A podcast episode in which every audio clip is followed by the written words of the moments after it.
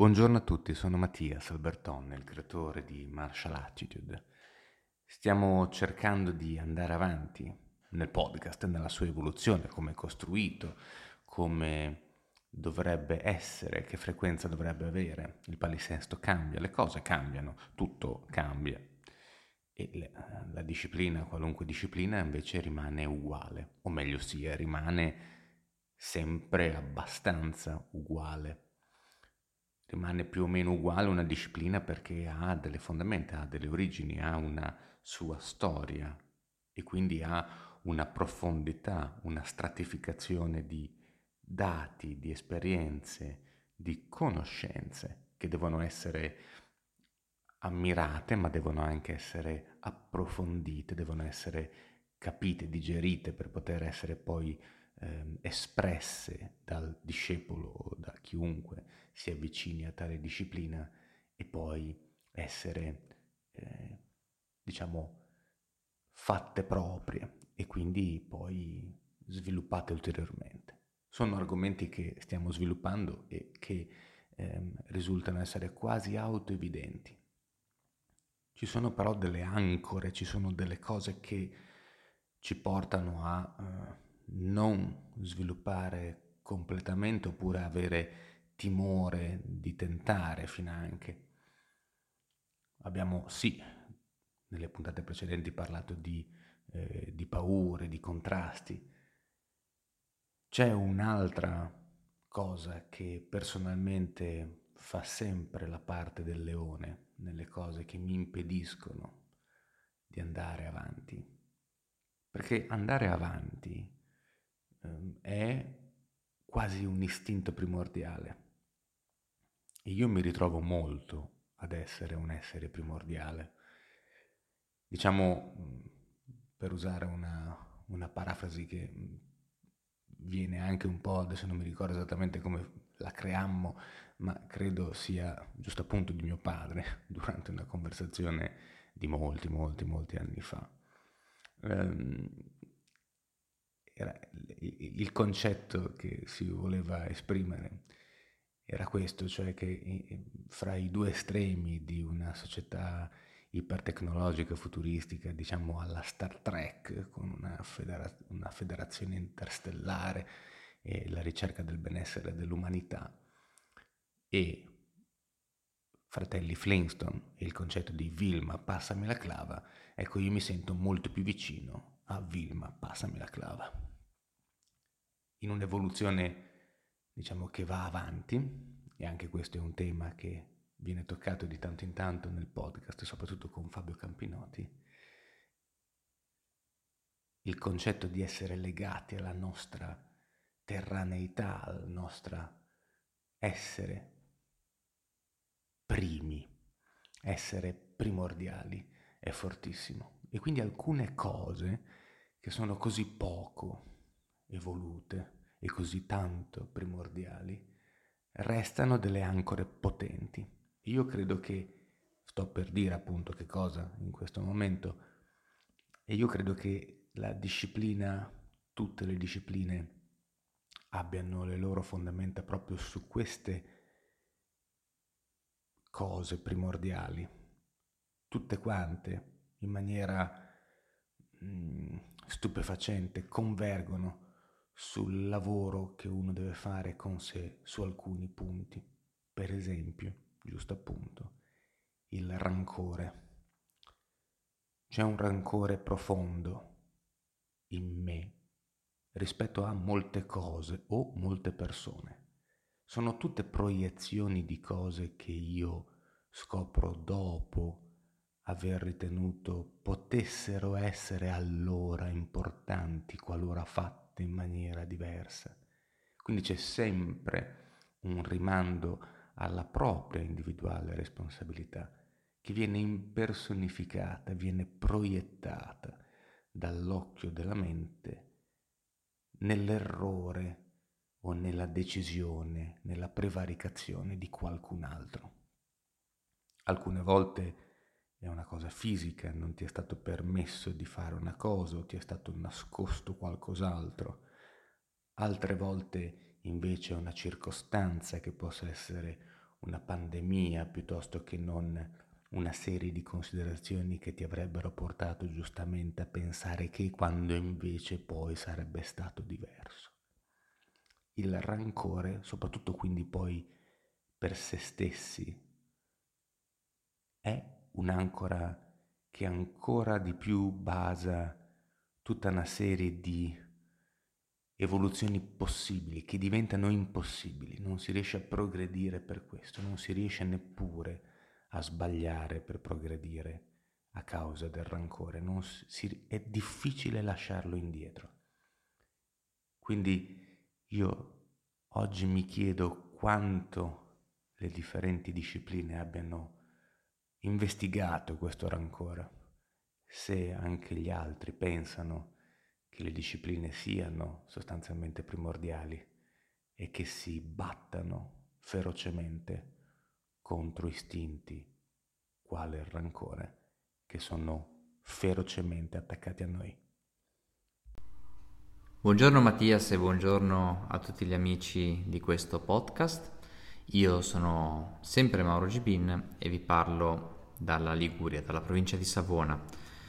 Oggi l'argomento è sempre inerente al campo delle emozioni, quindi se vogliamo una materia abbastanza difficile da incasellare, da incastrare in quello che può essere uno scenario chiaro e soprattutto logico, ecco, quel qualcosa che sfugge alla logica che troppo spesso cerchiamo. E hai tirato in ballo, Mattias, oggi una parola molto pesante, molto invasiva che è il rancore.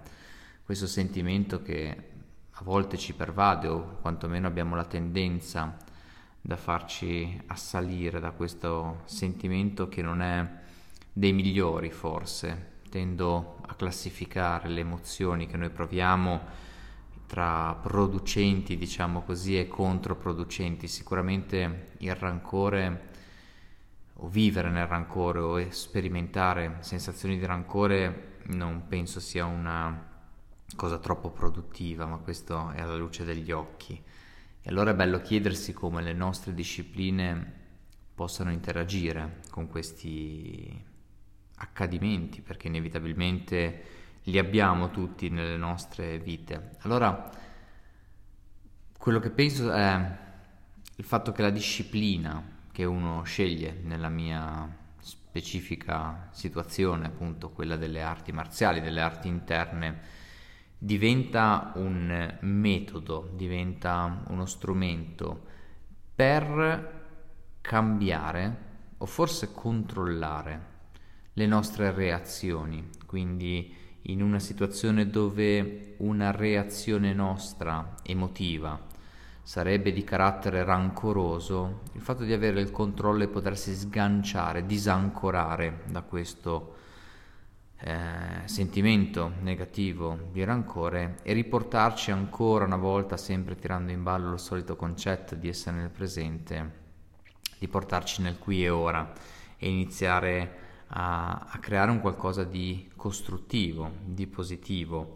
Eh, le discipline penso diano la capacità per chi le assimila, per chi le pratica veramente come stile di vita e non solo come una pratica hobbistica che rimane settoriale all'interno della pratica di un'arte marziale o di qualsiasi altra cosa, penso che induca in determinate situazioni della vita ad avere reazioni non normali, quelle che non vengono classificate come normalità. Ecco che allora le persone intorno a noi si accorgono del fatto che noi reagiamo in una maniera diversa da quella che sarebbe la norma, il conformarsi a un'azione e reazione. A me piace sempre portare l'esempio anche nella pratica delle discipline che insegno del fatto che non siamo costruiti, o meglio, non dovremmo agire di azioni e reazioni, ma dovremmo essere risposte. La reazione come conseguenza di un'azione è un qualcosa appunto che avviene in un secondo tempo, è uno step successivo, richiede del tempo, breve ma del tempo. Una risposta è un qualcosa che agisce nell'immediato, quindi di nuovo nel presente. Ecco che la disciplina dovrebbe darci la capacità di rispondere alla sensazione di rancore riportando un, un equilibrio, riportando, fugando questa appunto sensazione non produttiva. E poi hai parlato, come spesso accade in questo podcast, dell'evoluzione. E um, oggi viviamo in un'epoca dove inevitabilmente l'evoluzione ha una, un aspetto molto importante, molto presa in considerazione, anche pensiamo solo all'evoluzione tecnologica che c'è stata in queste settimane, perché si è trattato veramente di settimane di lockdown, quello che è successo nel mondo tecnologico e l'invasione eh, nel pubblico di massa che questo ha avuto un'evoluzione che si cerca sempre, si vuole migliorare, si vuole cambiare, ci si vuole trasformare, evolve la tecnologia, evolvono le conoscenze ed è sicuramente una cosa positiva. Se però devo stringere per un secondo al mio campo, quindi quello delle arti marziali, l'evoluzione non sempre è una cosa positiva, anche perché dobbiamo contestualizzare molto la disciplina e la pratica della disciplina, quindi pretendere che oggi un praticante di una qualsiasi arte marziale che si dedica un paio di volte a settimana in una palestra per qualche ora a una pratica possa essere paragonabile a quello che avveniva un 300 anni fa in una cultura dove l'arte marziale non era vista come lo sport che uno praticava, l'attività ricreativa, ma proprio come uno stile di vita, come una eh, altissima formazione, profonda formazione culturale, ehm, sarebbe molto limitativo e porterebbe a false, false illusioni. Quindi sempre con un filtro importante, star dietro all'evoluzione, quello, quello che cerco di fare, e, ma non discostarmi da quella che è la tradizione, quindi queste due parole, dove tradizione non voglio, con il termine tradizione, andare ad indicare delle ritualità particolari, ma semplicemente quello che c'è in quel pacchetto, chiamiamolo così. E il fatto di quindi non legarsi così tanto all'evoluzione è, è da ragionare su un piano un po' più alto, quindi se sia il caso ehm, di, di, rivedere l'evoluzione, cosa che io non credo, credo che l'evoluzione abbia un suo corso legittimo, ma personalmente penso sia da rivedere l'approccio alla disciplina nell'evoluzione, quindi non cambiare attraverso l'evoluzione la disciplina, perché le discipline che oggi sono arrivate a noi hanno radici molto più profonde di quello che noi possiamo percepire probabilmente, ma forse il cambiare questo approccio alla disciplina. Quindi l'evoluzione è lì che deve andare ad agire, in mia opinione. Grazie a tutti e buon proseguimento. Ciao Mattias e ciao ai nostri ascoltatori, io sono Alice Roveda, parlo da Modena, sono una istruttrice di Qigong, Tai Chi e Kung Fu e sono anche operatrice di medicina tradizionale cinese. Il rancore è una, un brutto sentimento che penso tutti noi abbiamo sperimentato più e più volte, um, però eh, quello che spiegano i maestri orientali è che noi eh, dobbiamo fare del bene a noi stessi e a un certo punto ragionare che questo rancore alla fine produce un cambiamento o sta solo ledendo le mie risorse energetiche, la mia salute mentale, la mia salute psicofisica. Per cui si dice spesso che il perdono non è in realtà eh, per quella persona, ma è per noi stessi. E quindi perdonare le altre persone dà in realtà pace a noi e le altre persone poi faranno la loro strada, avranno il loro karma con cui fare i conti, non siamo noi a dover giudicare o a dover fare giustizia um, e dobbiamo invece prenderci cura di noi stessi e delle nostre reazioni. Siamo solo noi i responsabili di un eventuale paradiso o di un eventuale inferno che viviamo qui sulla Terra. Semplicemente un'azione è un'azione, è diciamo neutra. Eh, siamo noi ad attribuirle un valore positivo o negativo. Per esempio, facciamo l'esempio attuale, questa situazione che c'è stata del lockdown, del, del virus, alcuni l'hanno vissuta in un modo positivo magari, altri invece in maniera negativa, se la sono presa col mondo. Eh, sta a noi decidere che cosa fare con quello che succede e cercare di trasformarlo nella maniera più positiva possibile per noi. Per cui il rancore è qualcosa che va a devastare soltanto noi stessi. Le altre persone non, non lo subiscono avranno a che fare con la loro coscienza e lì troveranno la loro, tra virgolette, punizione o eh, premio, quello che è. Eh, non sta a noi mh, mm, giudicarle, dobbiamo occuparci di noi stessi. Come si dice, no? Il mondo non cambia con la tua opinione, cambia invece con la tua azione. E in secondo luogo, questo è ovviamente un livello molto più alto a cui spero un giorno di arrivare, perché è veramente un livello difficile, è quello di ehm, non, non doversela prendere in realtà per nessuna cosa, perché noi in realtà ce la prendiamo perché viviamo nell'ego, mm, in questa sorta di orgoglio personale che è legato al nostro corpo, alla nostra personalità, a quello che crediamo di essere.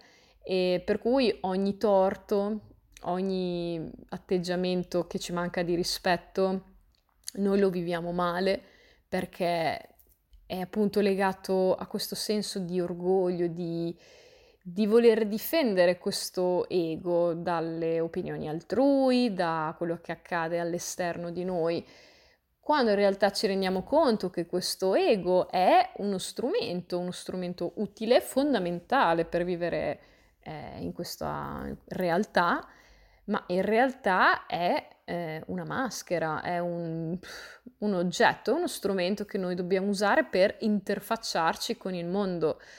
Per cui se qualcuno va ad offendere Alice Roveda, um, in realtà non sta offendendo veramente me, il mio, il mio me profondo, il mio vero sé. Sta offendendo quello che lui ritiene essere Alice Roveda, magari, non so, pre, non so, non gli va bene il mio carattere, non gli va bene come ho risposto, quella cosa che ho fatto. Però eh, se io sono distaccato, um, no, non, non va mai a colpire il mio vero sé. E portato all'estremo questo discorso vale anche per il, il sacrificio che si può fare di se stessi. Um, quando Gandhi parlava della non violenza o mm, comunque il fatto che i grandi saggi si facciano anche maltrattare, si facciano anche addirittura uccidere perché mh, mm, quest- è come se fossero, capite, mh, mm, disinteressati alla fine di questo corpo, di questo ego, non, non, non è loro vero, la loro vera natura. Mm? È un discorso un po' difficile. Eh, però arrivano a quasi disinteressarsi, le cose più importanti sono altre, è, è la ricerca del vero sé, la cosa importante e mm, arrivano addirittura a sacrificare se stessi. Mm, questo, ripeto, è un alto, alto livello, però io penso che dovremmo guardare a chi è molto più saggio di noi e non a chi è al nostro livello o a livello addirittura più basso.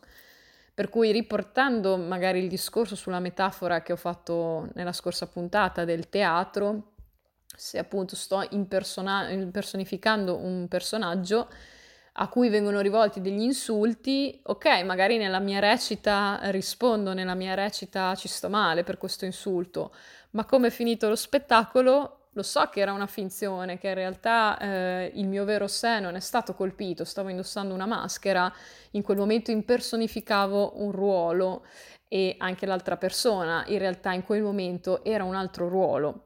E qui c'è appunto l'altro discorso, il capire che anche gli altri sono a un loro livello evolutivo che gli permette di comprendere fino a un certo punto, come noi comprendiamo fino a un certo punto. Eh, il fatto di prendersela con una persona specifica ehm, non è corretto perché non so se capite, come dire un bambino di tre anni eh, disegna per terra col pennarello. Sì, ti arrabbi con lui, ma cap- sai che può capire fino a un certo punto, quindi non lo voleva fare veramente. Quindi se quella persona in realtà sapesse che offendendomi ehm, ha, in realtà sbaglia perché sta facendo un'azione malevola che porterà del male a, a lui, a lei e agli altri, eh, tra virgolette non è colpa sua, è, è, a quel livello lì, come io sono a questo livello e faccio i miei errori.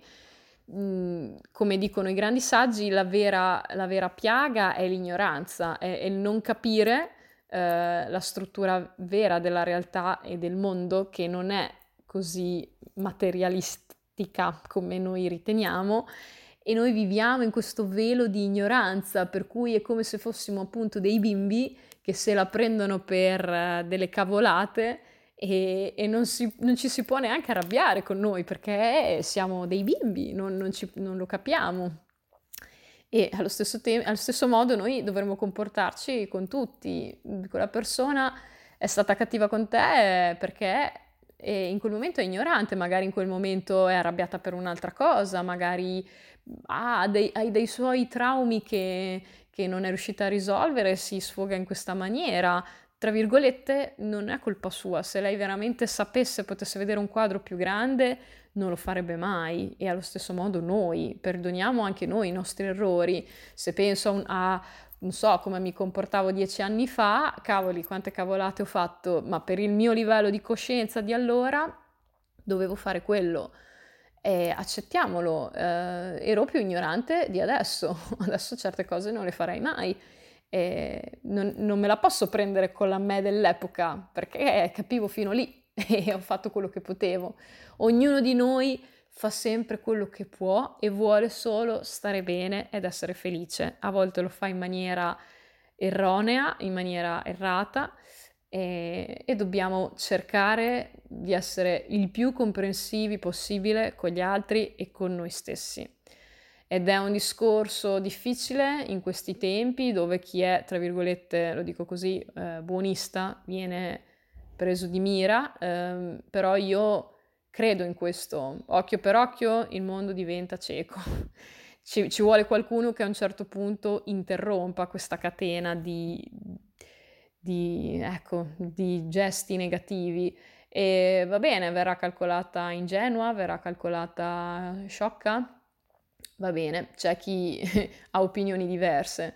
Eh, noi secondo me dovremmo sempre cercare di guardare personaggi eh, ispiranti nella vita che hanno prodotto dei cambiamenti belli nel mondo e, e ispirarci a queste persone e fare del nostro meglio nella nostra vita per quello che possiamo capire fino al livello dove siamo giunti.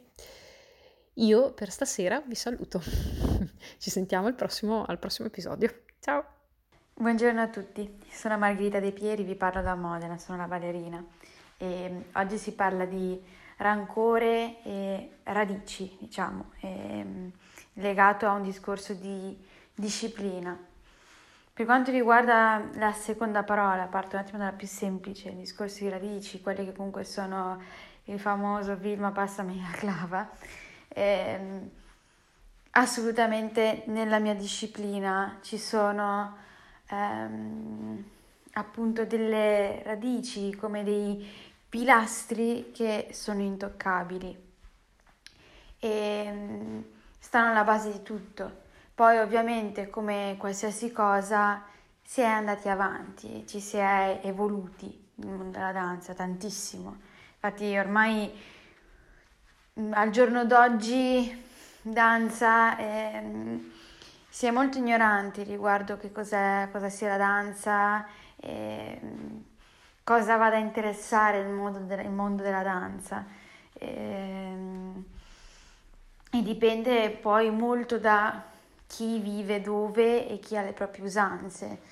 Magari danza per uno può essere semplicemente eh, solo un qualcosa di televisivo, per qualcuno può essere le ballerine che stanno nelle, nelle crociere, alcuni sì pensano che a ballerini di teatro, ma pensano solamente a quella che balla al Lago dei Cigni, e, mentre invece il mondo della danza è molto più ampio. Questo appunto perché ci si è spostato da questi pilastri, ma non si sono stravolti, ci sono sempre. Semplicemente non ci si basa principalmente solo su quelli attualmente. E, ehm, allora, mm, passiamo alla seconda parola. Um, io personalmente non ho il rimorso di um, non essere andata oltre a un qualcosa, essere rimasta alle mie radici. Questo perché? Questo devo ringraziare soprattutto um, quello che è il mio mentore attuale. Um,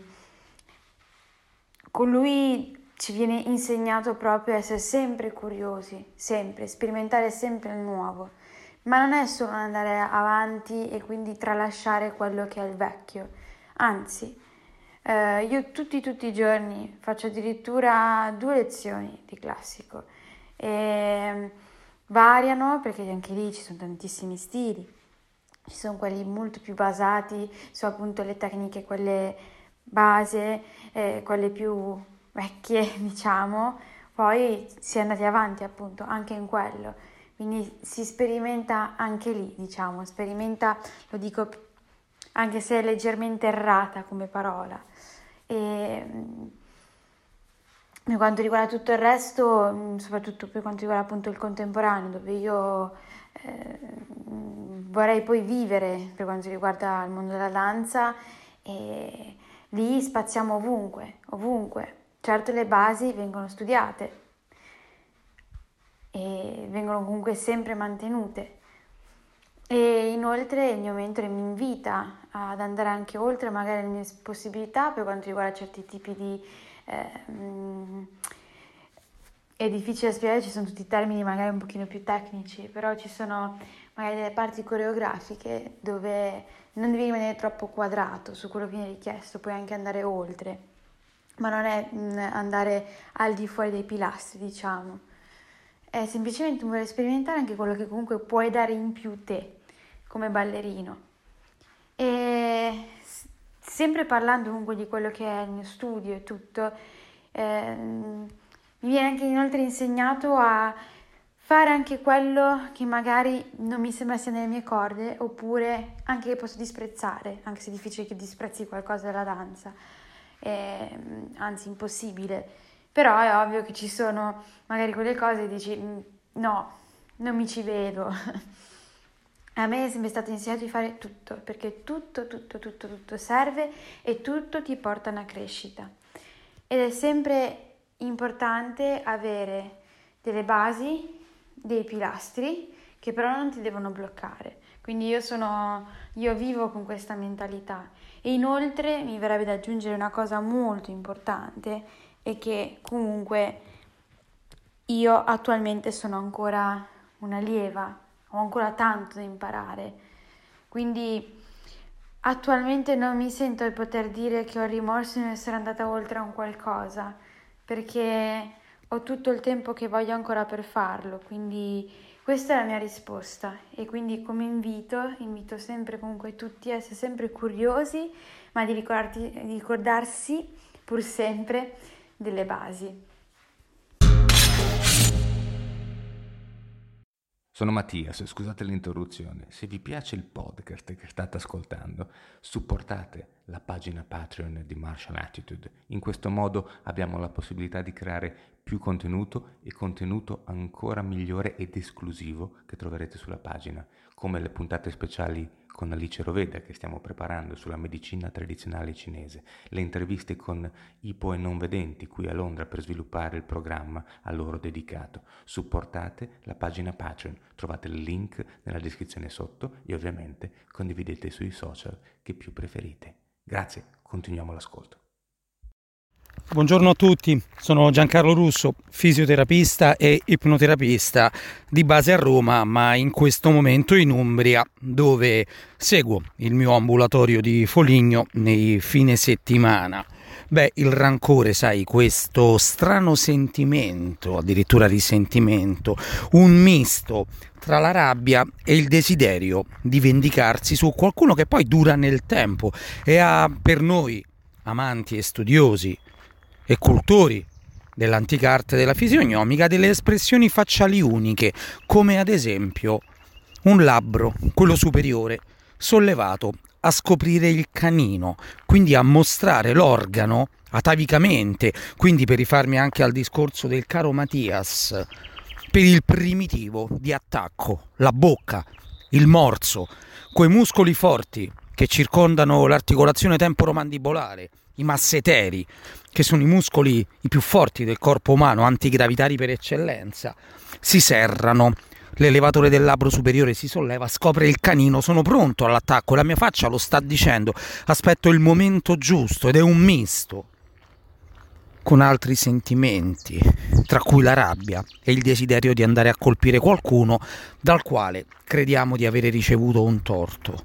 Beh, le discipline che pratichiamo noi sono fondamentalmente rivolte a garantirci ad acquistare, a implementare, a migliorare quello che è il controllo su noi stessi, su quella parte bassa di noi stessi, sulla presuntuosità, sull'arroganza, su quelle passioni che ci limitano ogni giorno, tra cui anche il rancore, il credere di avere subito un torto da qualcuno. Che torto hai subito, scusa? E perché non hai fatto immediatamente presente la circostanza a quella persona? Forse perché non eri in condizione di farla, forse perché covi dentro per poi andare avanti.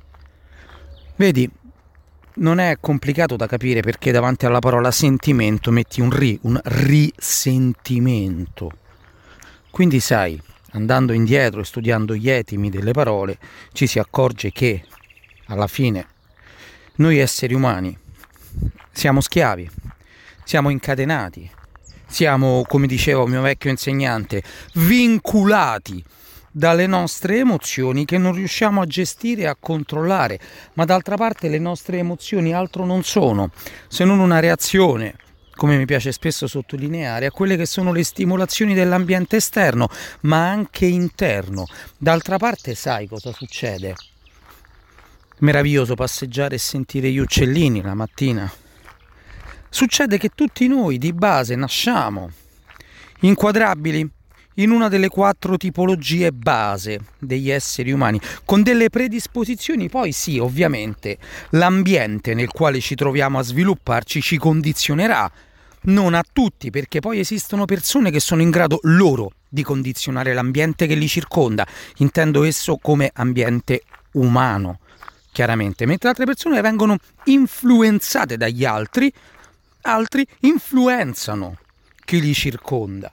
Quindi una dimostrazione di carattere estremamente potente sono i cosiddette persone alfa, oppure credi che esistano soltanto all'interno dei gruppi animali gli alfa? Gli esseri umani alfa esistono ed hanno una composizione fisica del tutto particolare, vedi le loro spalle, vedi il loro mento, vedi il loro portamento, vedi la parte del piede che approccia per prima il terreno è il tallone o la parte iniziale, il bordo laterale o quello mediale. C'è uno schema del passo particolare per le persone alfa ed è innato tutto questo negli esseri umani.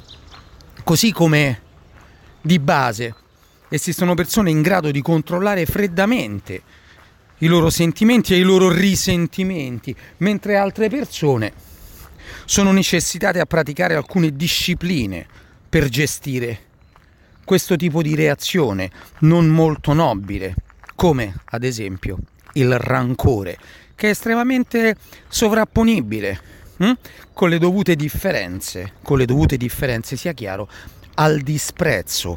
Alle volte arrivano ad essere molto vicine, ma hanno comunque delle differenze, sia biologiche, quindi visibili nelle espressioni facciali, che comportamentali. Una pratica incessante della disciplina dovrebbe lavorare l'adepto, il neofita, fino a renderlo un individuo superiore a se stesso chiaramente, non superiore agli altri, perché chi vive nella competizione ha necessità sempre almeno di un'altra persona con cui competere. Chi si addestra nelle arti marziali compete con se stesso e la differenza è estremamente netta tra queste due diverse tipologie. Le persone che sono perennemente in competizione con gli altri non potrebbero mai vivere da sole, collasserebbero in un attimo. Invece abbiamo esempi nelle arti marziali di grandi insegnanti, ne cito uno, Gogen Yamaguchi, il gatto, caposcuola del Goju Ryu, che lui si ritirò in montagna a praticare, come tutti i Budoka. Anche Sensei Mas Oyama fece la stessa identica cosa. Per cui la pratica di queste discipline serve fondamentalmente a creare un ambiente interiore in grado di resistere al nostro stesso ambiente interiore. Grazie a tutti e buona giornata. Ciao amici del podcast, ciao a Mattias, sono Maria Chiara, la cittadina e parlo da Nuoro, non da Cagliari oggi, Nuoro è la mia città di origine e ci sono tornata solo ora dopo il lockdown, dopo la fine della quarantena per meglio dire. L'argomento di oggi è molto molto complesso perché apparentemente si può ridurre ad una dimensione soggettiva, personale, individuale, i modi per non soggiacere al rancore, i modi per, i modi per disfarsene, per lasciarlo ad un angolo di strada come un vecchio zaino vuoto. Eh, in realtà ci sono anche delle immagini più ampie che mi sono venute in mente ascoltando l'intervento di Mattias. Vorrei quindi parlare, poiché Mattias ci invita a ricondurre le nostre discipline di, di formazione eh, a questo argomento, vorrei parlare appunto di come il diritto eh, nasca proprio necives ad arma ruant, dicevano i latini nella, in questo brocardo, ovvero affinché i cittadini non ricorrano alle armi. Questo è mh, quasi uno dei pilastri fondativi degli stati. Eh, lo Stato avoca a sé l'esercizio della forza per eh, evitare che i cittadini si facciano banalmente giustizia da sé, usando le armi, usando la violenza, il che però accade ancora. Eh, non si può immaginare una società totalmente pacificata. Eh, credo che non sia neanche un sogno utopistico da coltivare perché è un sogno anche inquietante. L'uomo ha in sé il bene e il male, questo ci sarà per sempre. Tuttavia eh, è auspicabile una società dove il livello di violenza tra le persone sia il minore possibile. Ecco perché lo Stato esercita da sé, è l'unico titolato all'uso della forza per reprimere il crimine per uh, sottrarre la libertà agli individui sulla base di quello che la legge per, prevede. Così come la nostra Costituzione ci dice, l'articolo 25 e poi l'articolo 27. Ma questo corrisponde alla giustizia? Ovvero, quando viene fatta giustizia in un processo, mi chiedo, esiste una giustizia che si attua eh, anche a livello interpersonale? Questa non è una domanda che mi faccio io naturalmente. È giusto che i processi si, si celebrino, è giusto, è giusto, che le vittime di, della violenza e del crimine abbiano giustizia, appunto, in base alle nostre leggi e secondo il procedimento, non solo le leggi penali, ma anche il procedimento penale. Ma la pena viene contemplata nel nostro ordinamento soltanto per dire che eh, la pena ha una funzione non repressiva ma rieducativa all'articolo 27, cosa peraltro abbastanza non attuata perché le condizioni carcerarie sono molto, sono molto lontane dall'attuare questo, eh, questo principio costituzionale se non in pochi casi, ma questo è un discorso ulteriore. Eh, proprio per, mm, eh, diciamo, per riportare eh, la rottura e lo strappo eh, che il crimine e la violenza sociale creano ad equità nasce la mediazione penale, accanto naturalmente al processo.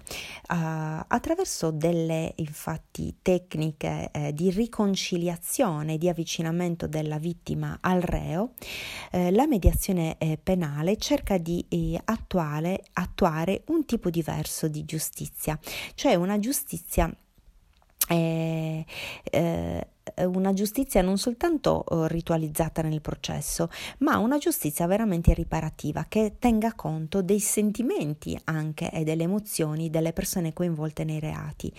Eh, mi chiedevo appunto all'inizio, ascoltando Mattias, ma il diritto si occupa di sentimenti? In realtà no, però c'è, suscita dei sentimenti. La giustizia riparativa, che non è qualcosa di nuovo, ma esiste da diversi decenni, attraverso la mediazione cerca proprio di ricucire lo strappo eh, che il reato eh, nel suo eh, nel suo realizzarsi compie, accanto naturalmente al giusto processo penale. Uh, si applica soprattutto, nella, mm, soprattutto e spesso e anche utilmente nella giustizia minorile, dove è davvero importante che il reo, oltre che la vittima, abbiano un'altra possibilità.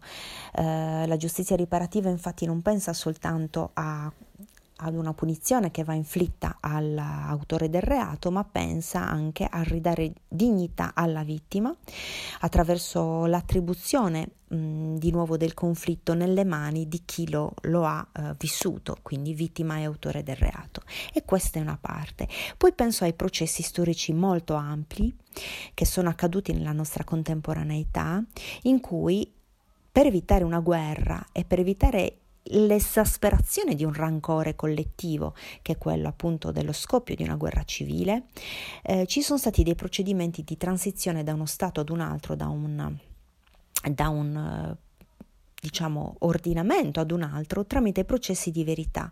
Questo è per esempio ciò che ha fatto il grandissimo Nelson Mandela eh, con la Commissione eh, per la verità e la, e la, riconciliazione, la Truth and Reconciliation Commission, eh, di cui fu padre e autore, eh, per la quale vinse il Nobel, eh, cioè un processo attraverso il quale eh, vennero raccolte le testimonianze delle vittime e, perpetra- e degli autori dei crimini dell'apartheid ehm, in modo da eh, far emergere proprio eh, totalmente come se fosse stata scritta su un libro di storia eh, tutto ciò che l'apartheid aveva comportato da una parte e dall'altra, eh, far incontrare vittime carnefici, mettere dei nomi accanto ai crimini, dei crimini accanto alle vittime o ai superstiti o ai, a, insomma, alle generazioni che erano state coinvolte in questa grande eh, eh, tragedia che fu l'apartheid, così da poter poter mh, mm, ottenere anche eventualmente un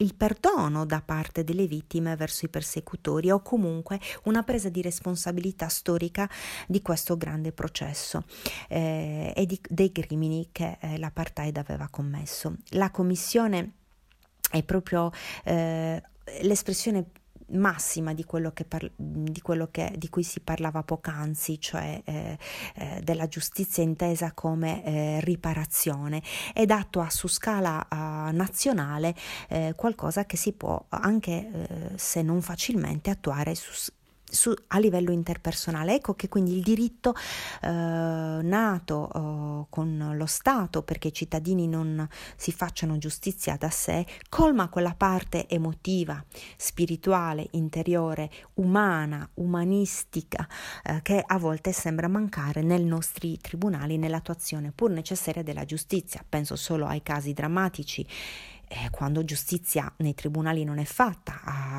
al fatto che le vittime e i parenti delle vittime chiedano ancora giustizia per reati e stragi compiute decine di anni fa. Quello importante ci deve essere, ma a volte, soprattutto nel crimine comune, ecco, manca un tassello. C'è chi, come Nelson Mandela, ha potuto farlo e ha saputo farlo anche a livello nazionale e questa è una questione veramente importantissima perché um, strappa dal desiderio di vendetta e quindi dalla perpetuazione eh, del male, della sofferenza, della violenza agli esseri umani e credo che non ci sia fine più nobile o risultato più alto di questo.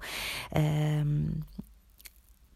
Purtroppo questo non fu fatto, e non lo dico io, ma lo dicono gli storici, nel passaggio tra lo Stato fascista e la nostra Repubblica Democratica, tanto che molti dei quadri rimasero ai loro posti, alcuni giudici, fun- alti funzionari, e non si fece piena luce tra le convine- connivenze tra italiani e nazisti durante la guerra civile che seguì l'armistizio. Ehm, e se avete voglia eh, andate a cercarvi la storia di un famoso armadio eh, con dei segreti eh, nascosto in una... Um, nascosto eh, con, le, con, le, ante rivolte verso il muro eh, in un ufficio romano eh, nel, che conteneva incartamenti relativi proprio a queste connivenze sulle quali non si fece mai piena luce eh, e che forse ci hanno impedito di diventare una nazione pienamente unificata che ha saputo lasciare dietro le sue spalle eh, la terribile esperienza uh, della dittatura fascista. Eh, vi ringrazio per l'ascolto e vi saluto. Come può uno nascondersi davanti a quello che mai tramonta? Un caro saluto a tutti, sono Fabio Campinotti, insegno storia e filosofia a Genova. Quello che vi ho appena letto è un frammento, il frammento 16 secondo la raccolta tedesca di Elskranz di Eraclito. Un frammento su cui Heidegger ha dedicato uno studio interessante e che è estremamente criptico io oggi vorrei interpretarlo sulla luce della suggestione che ci ha proposto Mattias riguardo all'ira, al risentimento e a come il fondamento della disciplina può rispondere. C'è qualcosa che portiamo sempre con noi. In qualche modo è come se non potessimo nasconderci, nonostante il gioco di mascheramenti nel quale la vita ci trascina come uomini e figli del nostro tempo, per cui Nietzsche ebbe a dire agli uomini del suo tempo che non erano altro che delle maschere di cartapesta vuote, dipinte a screzio, ma dietro le quali stava il nulla, Ecco, quindi in qualche modo la vita, l'esistenza ci porta a recitare delle parti pirandellianamente e forse in certi momenti a non sapere più nemmeno di preciso chi siamo. E tuttavia richiamiamo sempre la nostra identità, il nostro io, i nostri diritti, ponendoci al centro in maniera tolemaica, in maniera assoluta, negando e dimenticando quindi in certi momenti il nostro essere in relazione, il nostro esistere solo grazie alla relazione, ed esistere grazie alla relazione, significa dipendenza. E dipendenza significa non essersi autogenerati. E non essersi autogenerati significa essere finiti. Ed essere finiti significa essere mortali e quindi stare davanti alla possibilità della mancanza di compimento della propria vita. E questo ci fa arrabbiare, perché noi vogliamo riuscire. E proprio perché vogliamo riuscire, non sappiamo bene a che cosa, ma vogliamo riuscire, recriminiamo. Se quella persona si fosse comportata in maniera diversa, se non fossi nato in questo tempo, se non mi fossi trovato in queste circostanze. Se fossi stato capace, perché significa anche prendersela con, te, con se stessi poi, di, di dire quella cosa in quel dato momento, in quel preciso istante, di rendere il fatto suo a quella persona che se lo meritava. Ecco, ho citato solo alcuni esempi, ma potrei moltiplicarli all'infinito. Al centro che cosa c'è? L'io. E che cosa insegna la tradizione spirituale cristiana dei, dei padri della Chiesa? Che cosa insegna la tradizione spirituale buddista?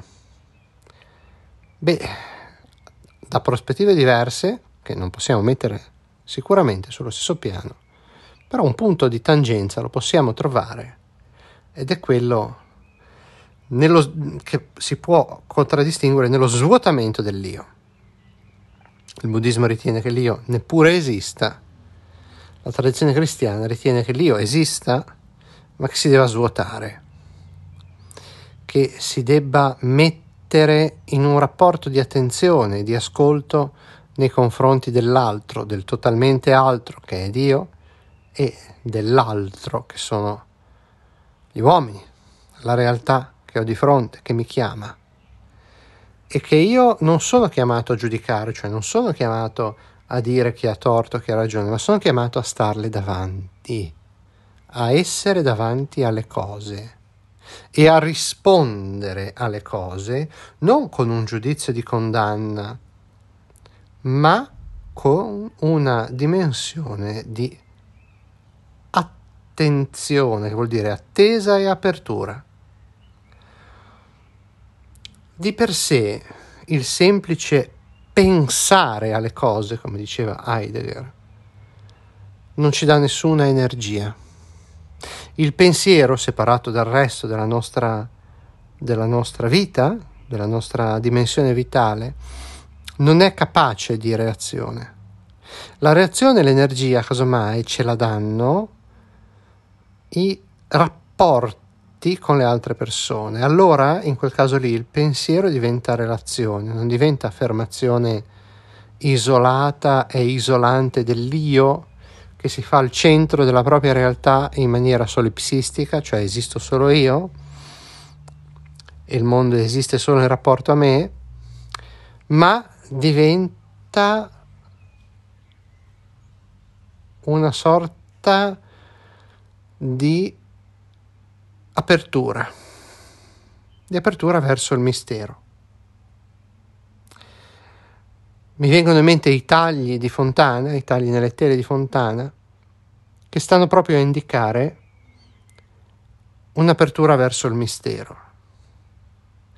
E allora quello che la tradizione della filosofia e del pensiero e della vita, perché la filosofia è vita, non è solamente pensiero, hanno da dirci è quello di riconsegnarci molto umilmente alla terra sulla quale calcano i nostri piedi, a riconsegnarci la nostra finitezza, ma a insegnarci che la nostra finitezza è tale solo perché è in rapporto con un altro che non è finito. Altrimenti noi non sapremmo nemmeno che cosa vuol dire essere finiti. E forse quello che ci fa più rabbia, quello che alimenta il nostro risentimento, a partire dalla tradizione biblica da Caino in poi, è proprio quello che noi vorremmo poter dare a noi stessi la nostra stessa ricompensa, il nostro stesso valore, poterci auto-attribuire una, for- una sorta di, di capacità autogenerativa e autocreativa, un po' come l'Ubermensch nicciano. Ma questo, ahimè, o per fortuna, non è possibile. Perché, beh, noi siamo consegnati proprio dalla nostra finitezza allo sguardo dell'altro. E questo a seconda di come lo guardiamo può essere o una benedizione, oppure, come, come lo riteneva Sartre, una maledizione. Però Sartre stesso, in una sua opera poco conosciuta, Bariona, il figlio del tuono, pone il suo personaggio Bariona, ribelle ebreo della Palestina dell'epoca di Gesù, davanti alla condizione di cambiare completamente il proprio pensiero, la propria vita nel momento in cui incontra sguardo, lo sguardo di un padre che a sua volta guarda gli occhi del figlio. E questo è un principio che muta tutta quanta la realtà, che ribalta il suo giudizio sul significato della sua stessa vita e della vita degli altri, che spegne l'ira che covava dentro di sé per il destino ingiusto del suo popolo e che lo spinge addirittura a dare la sua vita con gioia, perché altri possano vivere. Quindi non è vero che siamo consegnati dal nostro destino a delle scelte irrimediabili e a un'ira che ci consuma e che ci in qualche modo indirizza verso una strada già segnata, come certa letteratura positivista ha cercato di descrivere. Ma è vero, invece, come diceva Montale, che un imprevisto è la nostra sola speranza. Un caro saluto a tutti.